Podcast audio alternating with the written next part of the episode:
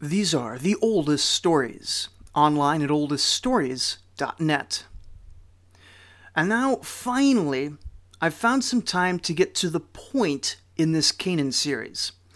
While I was announcing the show's hiatus, I wanted to make sure and find some time to plop in a few extra episodes covering some literature I never got a chance to cover in the main narrative. And probably the biggest gap in my story has come has been the cache of legends found at the northern Canaanite city of Ugarit. Now, these have been heavily analyzed by modern scholars, since these are, in many ways, our best and often our only windows into the myths and legends of gods who are otherwise only known through the name dropping in the Hebrew Bible, and in some mentions in much later discussions of Phoenicians of classical antiquity. We will, even in this series, see some actions from the god El, the Canaanite god who some religious scholars believe may have at some point been syncretized with the desert god Yahweh during the formation of the Torah. Now, I'll come out right now and say that while I may make mention of a few places where Canaanite and biblical narratives intersect, I'm going to keep those sorts of questions confined to a future set of episodes about the origin of the Israelites and their Old Testament stories, because these I mean, honestly, I haven't done haven't done nearly enough research for such an important topic. Today, however, we're going to start out with a bit more of a secular tale. Though, of course, there are no truly secular tales in ancient myth, the gods play a role in everyone's life all the time in the ancient Canaanite mindset. Our hero today is a simple man, though to call him either a hero or simple is a bit misleading. Even his name is a bit debated, since it was written in the Ugaritic Semitic language, a distant relative of modern Hebrew and Arabic, and thus the vowels are usually not written. His name is rendered KRT, or with those with those three consonants, and in some texts you'll see him named Keret, while in others you'll see him named Kirta. The relative merits of these two renderings of the Semitic text are beyond me. But as we will see, this poor fellow has enough suffering in his life without me compounding it by spending a whole episode calling him carrot, like some kind of vegetable. And so, purely from a aesthetic standpoint, I will be calling him Kirta. But I should not just call him Kirta, because he is King Kirta of Khabr, a town probably up on the north end of Canaan, maybe a bit south of Ugarit. Now, we assume that Khabr existed, even though we have found no direct evidence of it, because we have a ton of single mentions of towns from early periods in other contexts that we can never find again. But honestly, it may have well has been a made up town. We just don't know. It isn't clear what background information we're supposed to know about Kirta for two reasons. First, we don't have the wider context for this story. What I mean by this is think of a modern retelling of some part of the story of Jesus Christ. Now, in the West, Jesus is a pretty famous character, and if I'm telling a story about him, I don't need too much introduction because the audience already has a general outline of who he is and what's likely to happen in a Jesus story. Now, on the other hand, think of the character Marneus Calgar, a character of middling importance in the modestly well known Warhammer 40,000 fictional universe. Now, Mr. Karga, Calgar is far less well known to a general audience, and even fans of Warhammer may need a gentle reminder as to exactly who he is if he shows up unexpectedly. And so we're left to wonder how much would the general audience have known about King Kirta as they sat down to listen to his tale? Now, from the fact that it survived all this time and in a few different fragments, it's likely that he was at least somewhat well known, and people would have already heard the story in some form or another as the scribe sets out to tell the tale again. But we must always remember that maybe this tale was only popular with the scribes. the nerds of the Bronze Age. And Kirta's epic may have been more of a literary achievement reserved for certain segments of the city. Without more context, we have to keep an open mind as to what we assume about this story and what kind of audience it's for. Now, the other reason we don't know as much about Kirta as we would like is that the first five or six lines of the tablet, where it was apparently introducing him, have broken off. Our tale begins with Kirta already in a pretty bad way, and the narrator is bewailing his misfortune. Now, whatever may have been Kirta's original situation, he's now completely ruined as king of Khubr.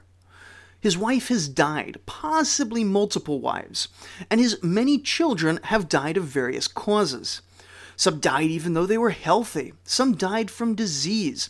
Some were taken by Rashap, a plague god. Some were taken by a follower of the sea god Yam, either indicating that they were killed by pirates or in a naval battle or perhaps by drowning. And still more were slain by swords. Remember, kids, swords don't kill people, people kill people. Kirta had had a bunch of children, maybe eight of them or so, and now they're all dead. He has no one to pass his throne on to, and with his wife dead, he cannot make any more children.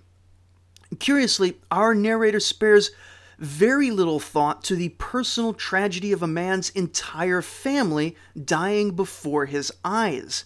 In this way, it's a bit like the book of Job, that really only focuses on Job's suffering, not the uh, whole of his family that's dying horribly.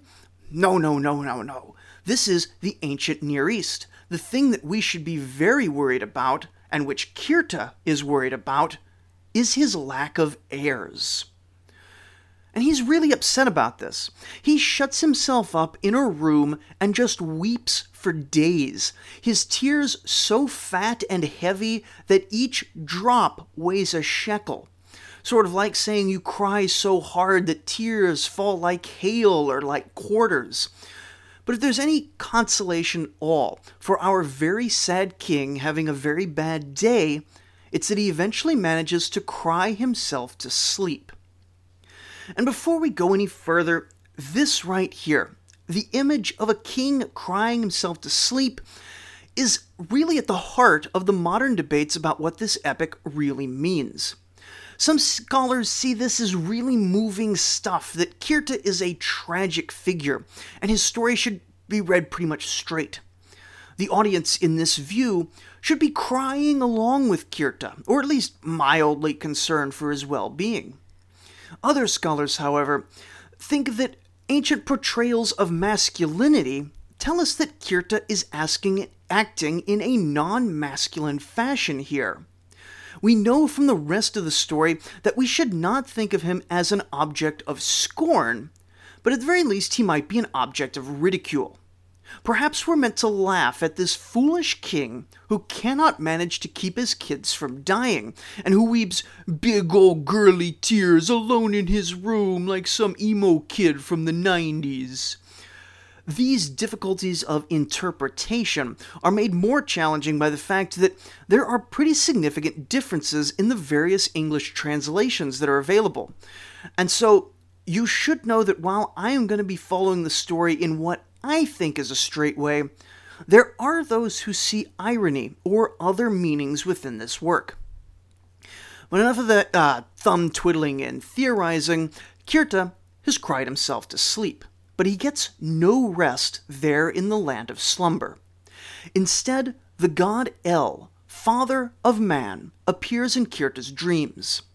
The mighty god El asks the king why he is weeping, specifically why a man so devoted to El should ever have cause to weep.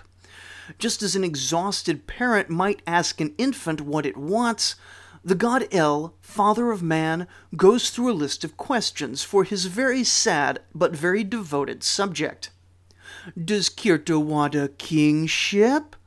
Does he want a bigger kingdom? Does he want silver and gold? Does he want slaves, slave girls, horses, chariots? But ultimately, Kirta just keeps saying no like a two year old who's just learned the term. No, no, no. He doesn't want any of those things. All he wants is sons. When he says this, El looks at him and he says, Is that all you're worried about? Now quit your crying and go take a bath. You smell terrible. And then, when you're all clean and ritually pure, you're going to sacrifice two lambs, a goat kid, and a pigeon. Now, these lambs are for me, the god El, and for Baal. Then Dagon gets the pigeon and the goat. Now, each of these three gods has a claim to being the king or father of the gods in different places, but in this particular story, they all seem to be approximately equal. El is doing the talking here because El is the god that Kirta is personally attached to. Remember, in uh, pagan societies of the ancient Near East, you would respect all the gods, but you personally would be attached to one god. Then perhaps you'd respect, you'd venerate another family god, and perhaps also a god of your city or nation. And in some cases, all three gods were exactly the same. In other cases, it was three different gods. Uh, but that's just how they managed the vast multiplicity of gods in the pagan world. Anyway, El says that once the sacrifices are done, it'll be time to go to war. Now, Kirta's going to need six months of bread prepared, enough to feed the entire city for a full campaign, and El means the whole city. They will march in ranks of ten thousands. Men who live completely alone will hide from the recruiters. Widows will be heavily taxed to avoid going to war themselves. Even the bedridden and the blind will be carried into this great war host, and the newly-wed groom will have to leave his wife. El even mentions that this newly abandoned wife will find some other lover at this point, though what men are left in the city at this point isn't clear. Now, this exaggerated view of war is another point of contention among the scholars. Is the to- storyteller being hyperbolic to emphasize the epic scale of the army Kirta is mustering here? Or is he being ironic to undercut the entire enterprise? And after all, it proves that jokes about uh, soldiers and sailors having their wives go off with other men while they're gone, well, they're about as old as humanity. Either way, the army, described as a locust swarm, marches seven days until arriving at the city of Udum. At the city, El predicts, or perhaps commands, that the army will attack all the outlying villages first, taking up all the grain and water that surrounds the city to feed Kirta's army and starve the city of Udum. The women drawing water, the women filling jars, the men cutting wood and threshing grain will be caught almost as if unawares, going from their daily life to victim of war in a flash. Then the army should surround the city of Udum and sit for seven more days. Now it'll be a siege, but they'll make no attack. Just sit there and encircle the city. This, says El, will disconcert the king of Udum so greatly that it will drive him to paranoia, wondering when the attack will commence. After seven days, the king of Udum will send a messenger to Kirta, offering him anything at all if he would just go away. In fact, he offers many of the same riches that El himself offered to Kirta. And he offers these things and says to Kirta, Take these things and leave Udum the great and majestic and warns that Udum is the gift of the great god El, suggesting that the city is protected. This is ironic because it is El himself telling Kirta to go a conquerin'. In the dream, El commands Kirta to reply to this message with a message of his own, rejecting the offer of the king of Udum in the same terms that he rejected El's offers. By which I mean he repeats the exact same words verbatim, because apparently ancient audiences loved to hear the exact same thing repeated over and over again, like a child watching his favorite movie on a loop all day long. Instead of these promised riches, Kirta demands Lady Huraya, the fairest woman and firstborn daughter of the king of Udum, who is as attractive as the great goddesses Anath and Astarte, with eyes of lapis lazuli and eyeballs of alabaster. I don't hear a lot of modern love songs praising the whiteness of a woman's eyeballs, but the idea of her having eyes of lapis lazuli, which is a shade of blue, is very interesting for a Semitic population, and is one of the sources of all manners of speculation about the ethnicities of the ancient Near East, including the always fun speculations that they're all aliens.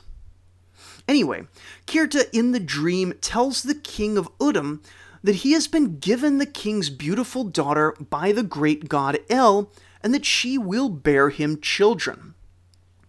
At that point, Kirta awakens from the dream, and he is super energized and ready to make his dreams come true. He washes himself and grabs some animals to sacrifice. In fact, the whole next part of the text occurs word for word like in the dream.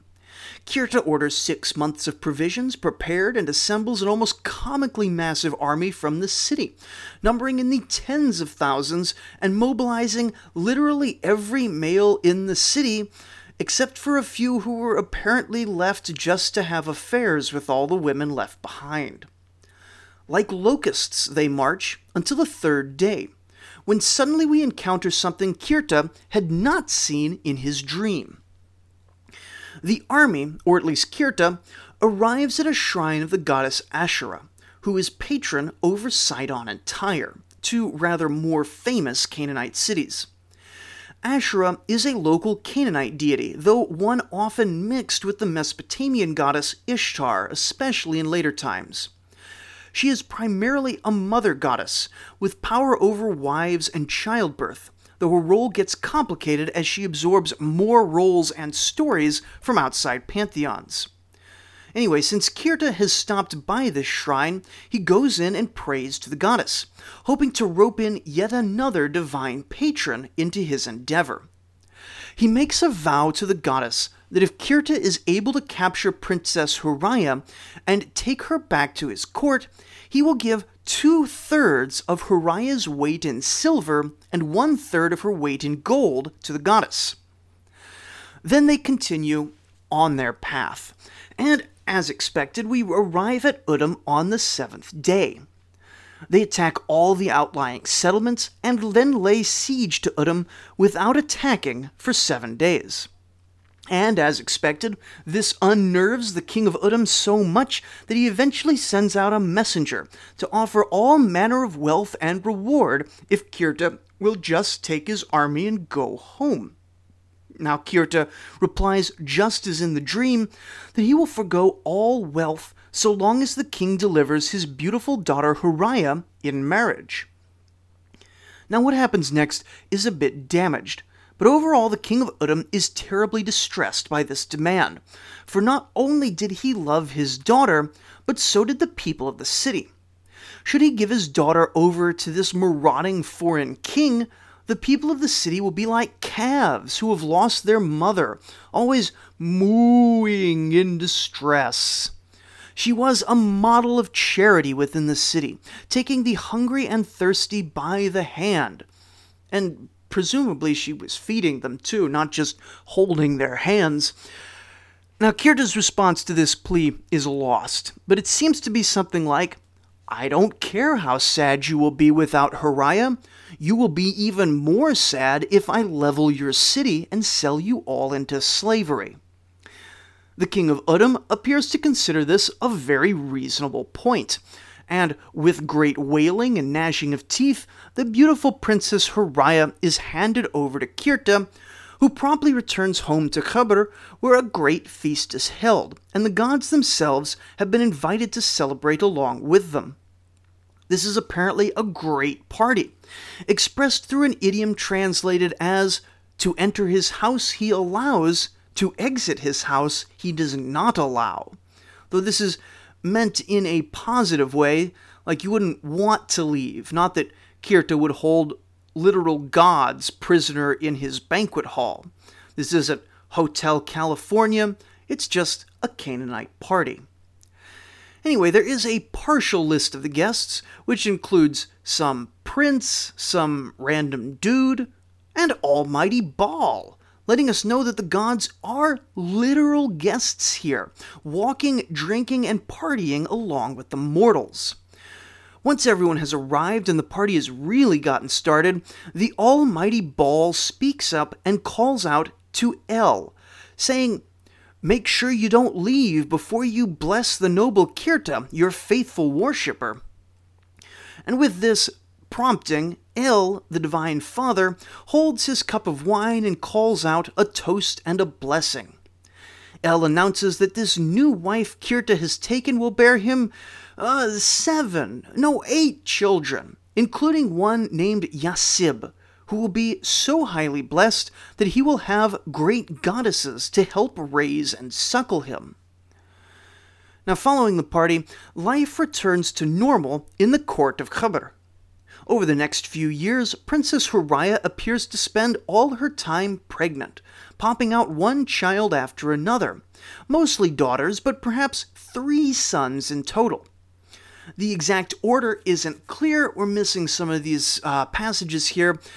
But in it is the last born son who is named Yasib, and in an inversion familiar from many old biblical stories, the last born is named the heir for uh, whatever reason and is exalted before the gods. After seven years of childbirth, Kirta checks his email for the first time in a long while and realizes that there's an angry note from a certain neglected goddess that he completely forgot about. Asherah, who got Kirta made a vow ahead of the siege of Udum, still hasn't gotten her gold and silver that she was promised, and is more than a bit irritated by Kirta's welching. She raises her voice and her whole curse is lost, but it begins with the words, I will rupture your. which is not a good way for a curse to start. Though we don't know the details here, the overall sense is clear enough, and Kirta falls deathly ill and calls to his wife that she needs to go and prepare a feast and invite all the nobles of the kingdom meat and wine is prepared, and they invite 70 army captains and 80 petty rulers, and they all come to see the terribly ill, Ill Kirta, while his wife Huraya personally serves the food and drink for the feast.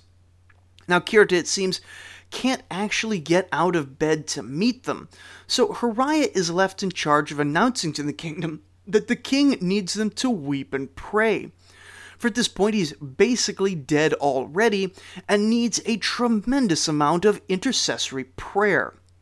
Presumably, then all the lieutenants pray for their lord, then disperse. And yet, Kirta gets no better, and so they repeat the entire feast, which would conventionally have included a great deal of pieties to the gods during the normal course of the evening. And all the men of the kingdom pray for the king again. Now, depending on how you put the fragments together, there may be a third feast after this, which is as ineffectual for curing Kirta as the first two, but in the final feast, the visitors start to mutter among each other. They say that, yeah, for sure, Kirta, he was a great guy, but he's reaching his sunset, and it's time for the designated heir Yasib to take the throne. There's a great deal of toasting and plotting at this final party, and the children of Kirta start to hear about this sentiment among the courtiers. And it seems that while Yasib is quite taken by the idea of being king, the other two brothers are pious and obedient to their father. Perhaps they're less enthusiastic about Yasib being the king. Still, Kirta remains ill, in a state neither dead nor healthy enough to remain king, and the matter needs to get resolved. Queen Huraya, who really appears quite content in her new family despite the circumstances that brought her to Kirta's court, grabs her sons and has them rehearse speeches apparently intended to shame Kirta into not being sick anymore. Now, the first son, Ilha'u, walks into Kirta's sick room and begins to cry, saying to his father the following When you live, O father, we are happy. We rejoice when you are not dead. Wow, I should write that on a Father's Day card. We rejoice when you are not dead. And yet, like a dog, you're crawling to your tomb. Like a cur, you dig your own grave. How can you, Father, who are a son of the high god El, die like a mortal? Your grave will pass into the songs of women. Haven't you told the whole kingdom that you're the son of a god? Gods don't die, do they? And this monologue brings to the modern audience the very pointed question of just how much did these people actually believe their propaganda about being the literal descendants of gods? At least part of it seems to be the son mocking his father in a very rude way. But it's possible that what he's mocking is the idea of death, not his father himself and at the very end of it, perhaps the performer's voice is cracking a bit. Gods don't die, do they? He might say it with a tear in his eye.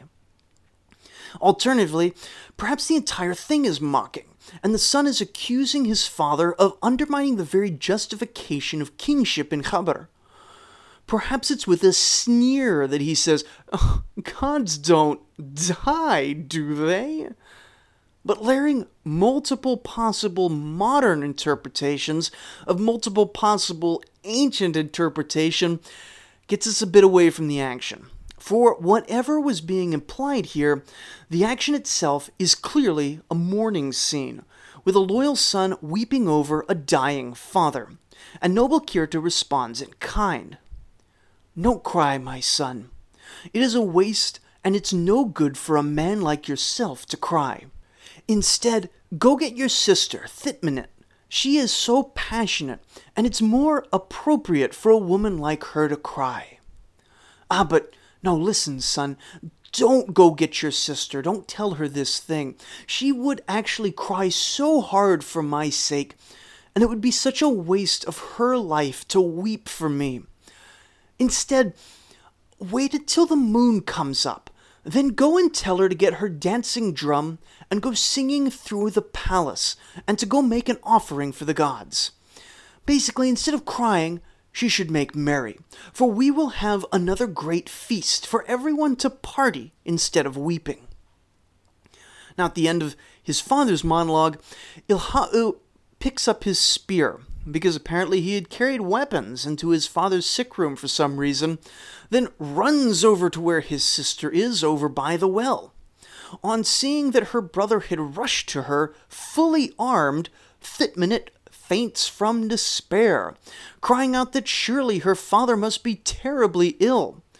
But Ilha'u replies that, oh, no, no, no, our father is not sick. In fact, he's having a banquet. Well, Thitmanit is perked up by this right away, and she starts getting everything ready for a big festival, quite happy for the guest of honor, her father, to make his majestic entrance. The whole feast, part of the family is trying to keep it a secret that the king is still ill from all the reveling partiers, but the awkward questions about where Kirta is eventually break through the facade, and Thitmanit manages to visit her father and discover that, in fact, he is ill. Her first reaction, as a dutiful daughter, is to start tending to Kirta, but her second reaction is to go up to her brother and demand to know why she had been tricked and for how long Kirta had been sick. Ilha'u's answer is that Kirta has been sick three months. Uh, uh, no, four months. And he is approaching the sunset. Thitmanit bellows out a cry of despair and, like a cripple, holds on to the door, needing support to stand up. She's cut to the bone and cries so hard that all the makeup is removed from her face. Her brother attempts to comfort her, but she is utterly inconsolable. She cries the same monologue that Ilha'u cried earlier, but there's no question of irony or hidden meaning here. Thitmanit is in complete anguish that her father is dying.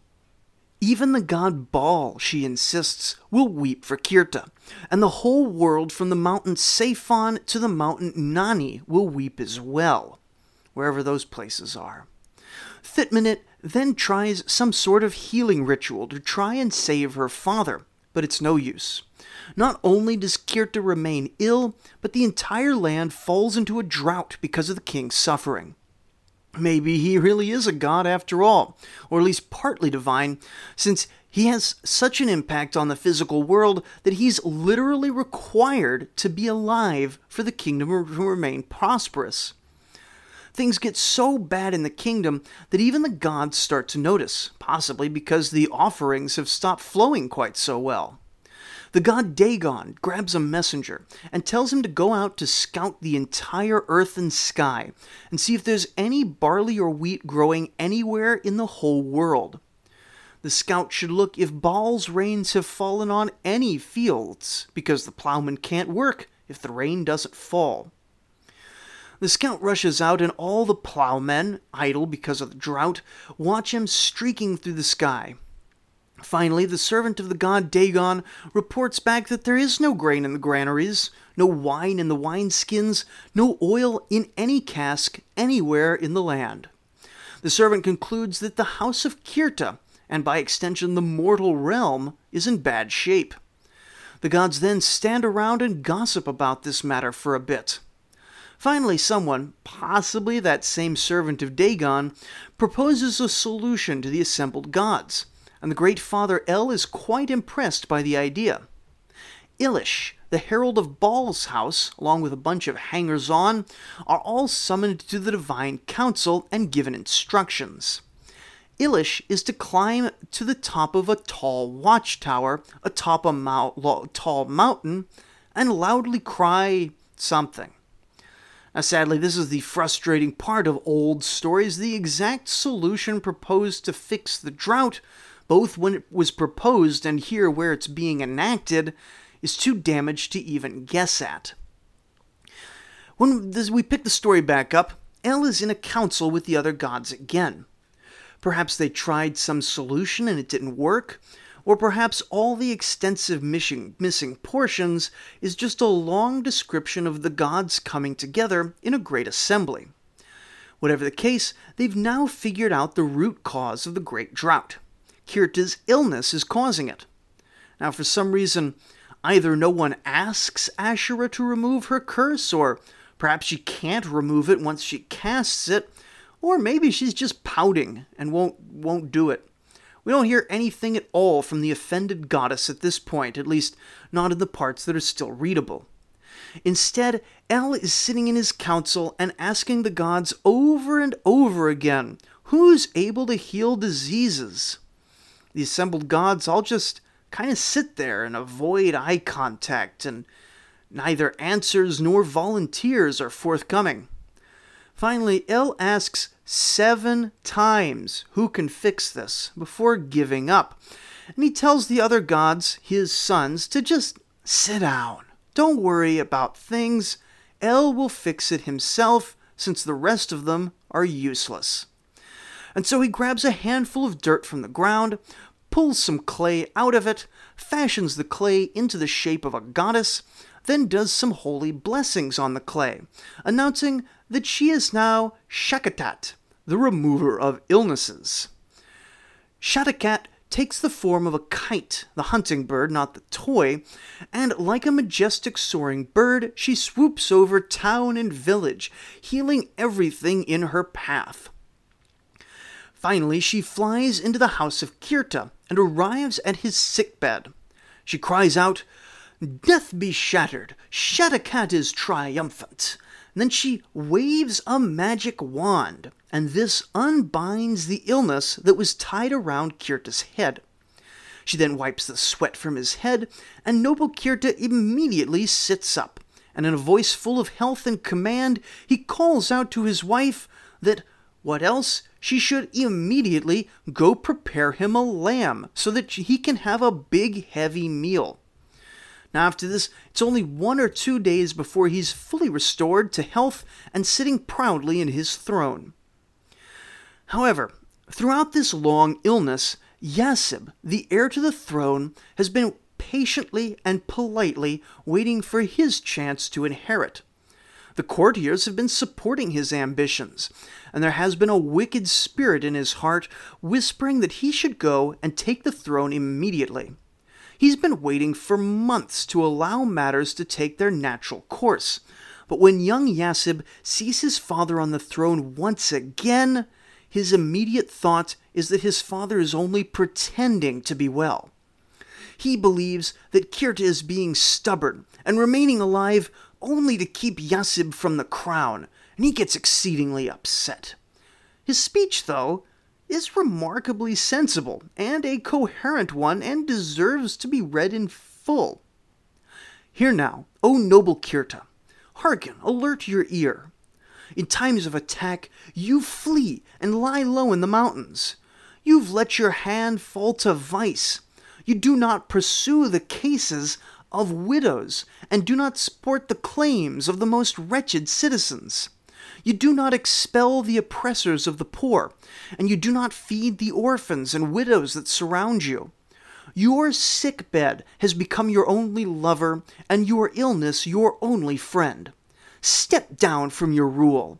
I will be king, and I will sit on the throne. Noble Kirta answers by straight up swearing at him. Like, for real, if this was 3,000 years ago, the things Kirta says would need to be bleeped out to keep this a family friendly podcast. And in a sense, we can hardly blame him. Kirta has been ill for months, and the very first thing he gets from his chosen son is not, hey, I'm glad you're alive, but more of, hey, why aren't you dead yet? Noble Kirta bursts out shouting, May Horon crack your skull, my son! May Horon crack your head! Astarte named with Baal your skull! May you fall at the peak of your years. May you be cut down while you still clench your fists. Now, this is straight up old style cursing. Horon is a god, but not the sort of god anyone actually worships, at least not in a Canaanite context that we're aware of. Rather, he is the divine master of a number of plagues and calamities, and rules over an army of demons. In a modern context, this is like telling his son to go to hell, or wishing that Satan would attack him. Astarte named with Baal, meanwhile, is more of what we would call a third commandment violation, swearing by taking a holy name in vain. You can really hear it in the original Ugaritic reading of the line, which in the old language would have sounded like Atarteshembal Kokodik, which carries a bit more vigor than the English version. But even though Kirta is cursing his son for raising the question of his fitness to rule, and thus announcing himself to be in rebellion against his king and father, the points that Yasib is raising are valid ones.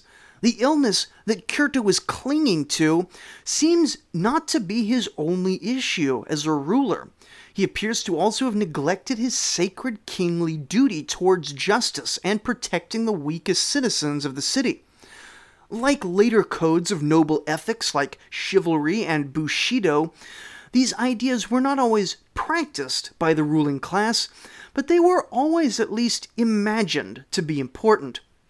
And honestly, we've seen in this very story that Kirta may look like a pretty bad king in Yasib's eyes. He spent his kingdom's wealth on what? On ruinously massive wars that benefited the city not at all, gaining nothing but a wife for the king. And then we've seen multiple feasts and not much else. Plus, recall that the whole reason Kirta got sick was that he had neglected a sacred oath made to the goddess Asherah. Yasib is actually right, and here in the final lines of the epic, it is Kirta who is restored to health despite this, and is able to crush his son's rebellion. Now, the tale ends here, somewhat abruptly. But even though it's sort of meandered around a lot, the narrative arc for Kirta is pretty clear. In the beginning, Kirta wants a son and heir. In the end, he finds himself cursing his son and heir because that son is rebelling by pointing out that Kirta's not actually a very good king. Is that a tragedy or a comedy? Whatever it is, it is proof that even through the barrier of millennia, the people of ancient Canaan were thinking about their kings and leaders in complex and subtle ways. Of all the ancient tales, Kirta would probably make the best modern movie in terms of scope and context, even if the lack of clear genre and many ancient tropes might baffle modern audiences. Anyway, Kirta is also of some note because we actually have the end of the last tablet, with a little postscript telling us that this tablet was written by the scribe Ilimilku under the direction of one of the Ugarit kings Nikmadu. Now, that aside, I hope you've enjoyed our first look at Canaanite myths from Ugarit, because this is the plan for the next few episodes. So join us next time to meet another man who wants children and gets himself in trouble with the gods because of it. The tale of Aqhat and Daniel, however, goes in very different directions than Kirta's story did. Thank you for listening.